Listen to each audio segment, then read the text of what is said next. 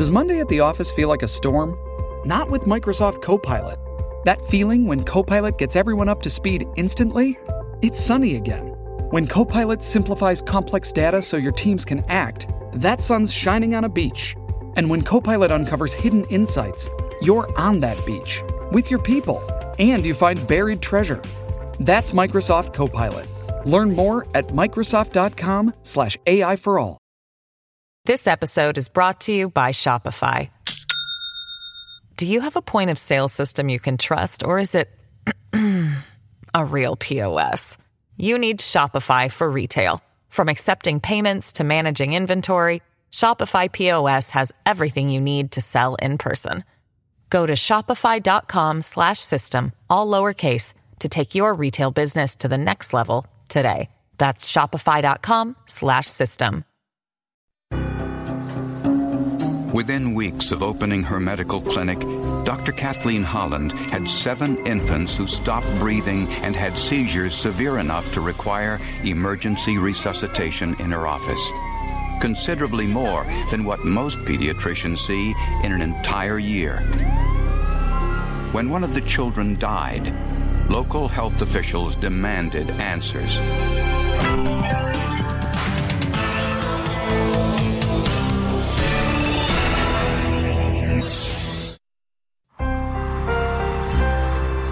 Kerrville, Texas is a quiet little community just an hour's drive from San Antonio. Although Kerrville is primarily a retirement community, Dr. Kathleen Holland saw a business opportunity. She opened what was only the second pediatric clinic in Kerrville. Reed and Patty McClellan were excited by the prospect of a female pediatrician coming to town. A lot of mothers do want to take their kids, particularly if it's a girl, to a to a female doctor.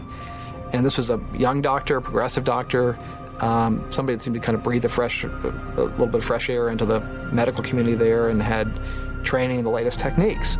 The McClellan's daughter, Chelsea, was one of Dr. Holland's first patients when she opened her practice in 1982.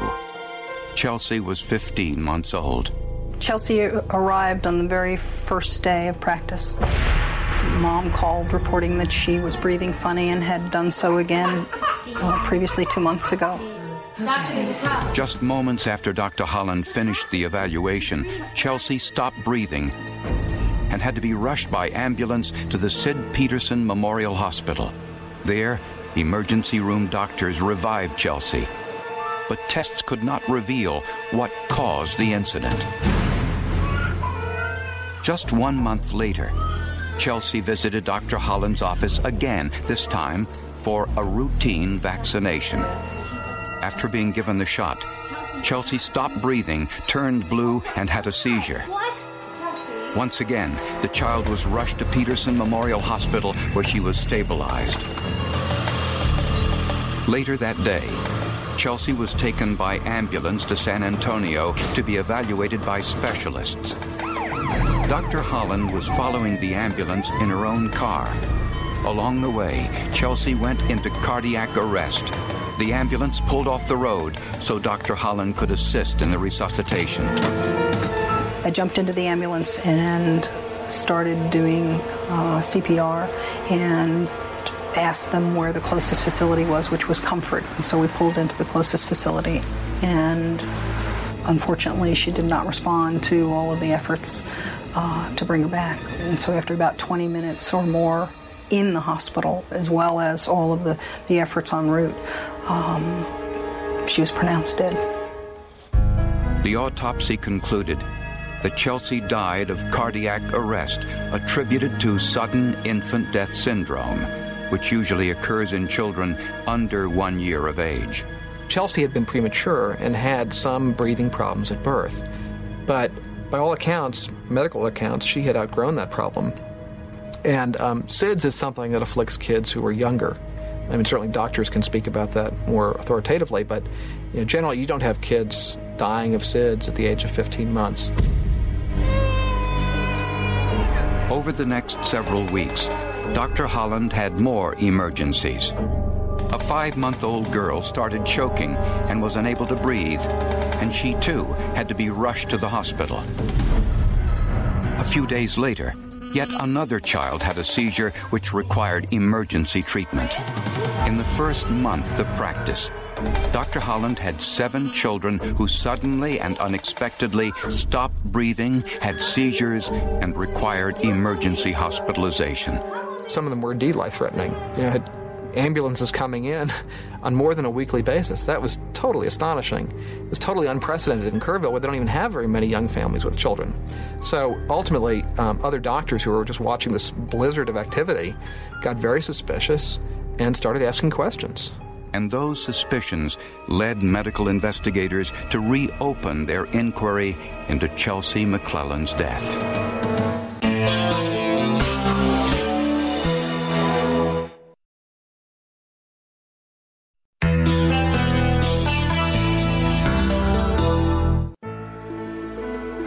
In the first month of practice, Dr. Kathleen Holland had seven children who experienced seizures and breathing problems in her office, severe enough to require hospitalization.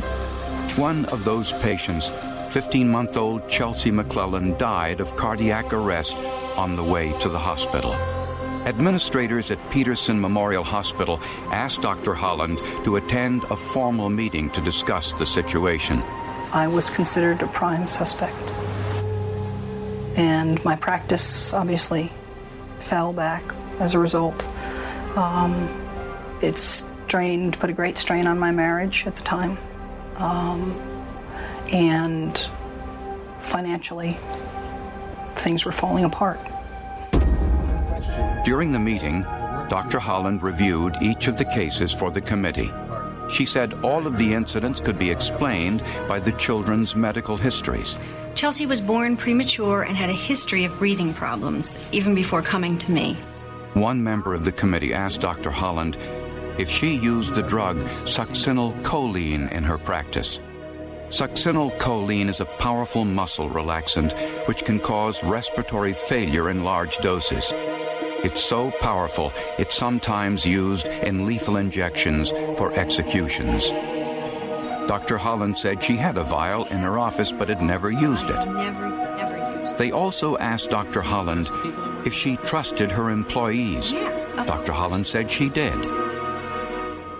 That night, after office hours, Dr. Holland spoke with her nurse, Genene Jones. Dr. Holland described Jones's behavior that night as suspicious. There was a lull in the conversation, and the next thing she said was, Oh, by the way, I found that missing vial of succinylcholine. And I said, What missing vial of succinylcholine? I told you before. I lost a vial of succinylcholine and ordered a replacement for it.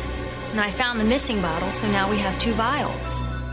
Dr. Holland suspected it was more than a mere coincidence that her nurse mentioned the exact same drug doctors asked her about in the meeting. The next morning, Dr. Holland went to the refrigerator and found the two vials of succinylcholine. Both appeared to be full, but in one of the caps, she noticed two tiny needle marks. And at that point in time, my whole world collapsed. And I remember being emotionally just in turmoil that morning. Just absolutely in turmoil.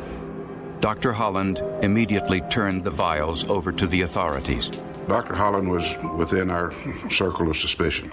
Uh, Dr. Holland was very defensive in our investigation uh, because she felt that, as the captain of the ship, so to speak, that she was responsible for this child's death. And bear in mind, at that time, she was anticipating a flood of lawsuits from the parents. Genene Jones was also under suspicion. Jones was a 33 year old licensed vocational nurse, divorced with two children, who had come to Kerrville after leaving a job in a pediatric intensive care unit in San Antonio. The two vials of succinylcholine were sent to the forensic lab for testing. Although the vial with the two needle holes appeared to be full, tests indicated that 80% of the vial had been filled with water. A large dose of succinylcholine could have caused Chelsea McClellan's death. Unfortunately, it was considered to be untraceable. It's the type of drug that after injection into the body, it rapidly disappears and it's not traceable in its original form because succinylcholine is made up of succinic acid and choline, which are natural elements in the human body. And without hard scientific evidence, all investigators had were Dr. Holland's suspicions and Genene Jones' denials.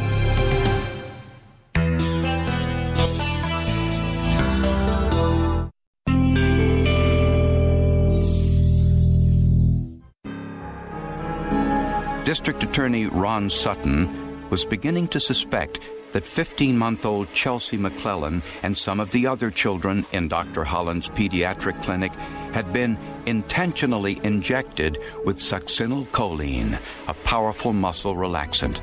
Every child who is of a non talking age that came into this clinic with a potentially serious medical problem suddenly had a seizure. A vial of succinylcholine in Dr. Holland's office appeared to be full, but had two needle holes in the cap and had been refilled with water. The prime suspect was Dr. Holland's nurse, Genene Jones, since she was in the ambulance with Chelsea McClellan when she went into cardiac arrest and died. While all this was going on in Kerrville, there were similar suspicions about Genene Jones in San Antonio. Just one year earlier, death rates rose dramatically in the pediatric intensive care unit at Bexar County Hospital while Genene Jones was working there. Dr. Vincent DiMaio, the chief medical examiner for Bexar County, heard suspicions about Genene Jones from some of his medical colleagues. After a while, it became common knowledge, and it became a uh, kind of a morbid joke that if you were going to have deaths in the pediatric care unit, it was always on the shift that Genene Jones was working. Dr. DiMaio passed this information on to Deputy District Attorney Nick Rothe, who discovered that the death rates dropped as soon as Genene Jones left the hospital. We could tell that when Jones left, those peak numbers dropped immediately. The, the month she left, the, the day after she left, things just leveled out and stayed level. They were level going in and then just peaked right there. Officials in San Antonio called in the Centers for Disease Control in Atlanta, Georgia, the premier medical investigation agency in the world. Dr. Gregory Istre was the epidemiologist assigned to analyze the death rates in the intensive care unit. The fact that the deaths appear to have been declining in the late 1970s, in 1980, early 1981, and then seemed to go up again in 1981 82. And the fact that that increase was almost exclusively on the evening shift or in the evening hours um, made us think that there really was something unusual that was going on there. The rise in the intensive care death rates coincided with the dates Janine Jones worked there, and Jones worked the 3 to 11 shift but there were more than 200 individuals who passed through the pediatric intensive care unit doctors, nurses, aides, ward clerks, therapists, technicians, and medical residents. Dr. Istre began his investigation by assigning each employee a number. He charted which of the 200 individuals were on duty at the time of the 30 suspicious deaths and the 50 or so unexplained medical emergencies. Nurse 32 had a significant and quite extraordinarily high risk of deaths to patients when Nurse 32 was working compared to when Nurse 32 was not working. In fact, um, that risk was 10 times higher. And the identity of nurse number 32? Nurse 32 was Genene Jones prosecutors found evidence that supervisors in the intensive care unit strongly suspected Genene Jones was somehow involved in these mysterious deaths. So they conducted a study, uh, began to focus on Genene Jones, but decided what to do would be to eliminate the LVNs from the staff and only staff the unit with registered nurses, thus getting Genene out of the picture uh, Dr. Holland asked hospital staff down there if Genene would be a good choice for her to ask to come to Kerrville with her, and they said yes, that she would be a good choice and a good nurse for her. Therefore, San Antonio got rid of Genene, sent her to Kerrville. The suspicious deaths in the intensive care unit stopped after Genene Jones left and the incidents mysteriously resurfaced in the medical practice where Jones was next employed.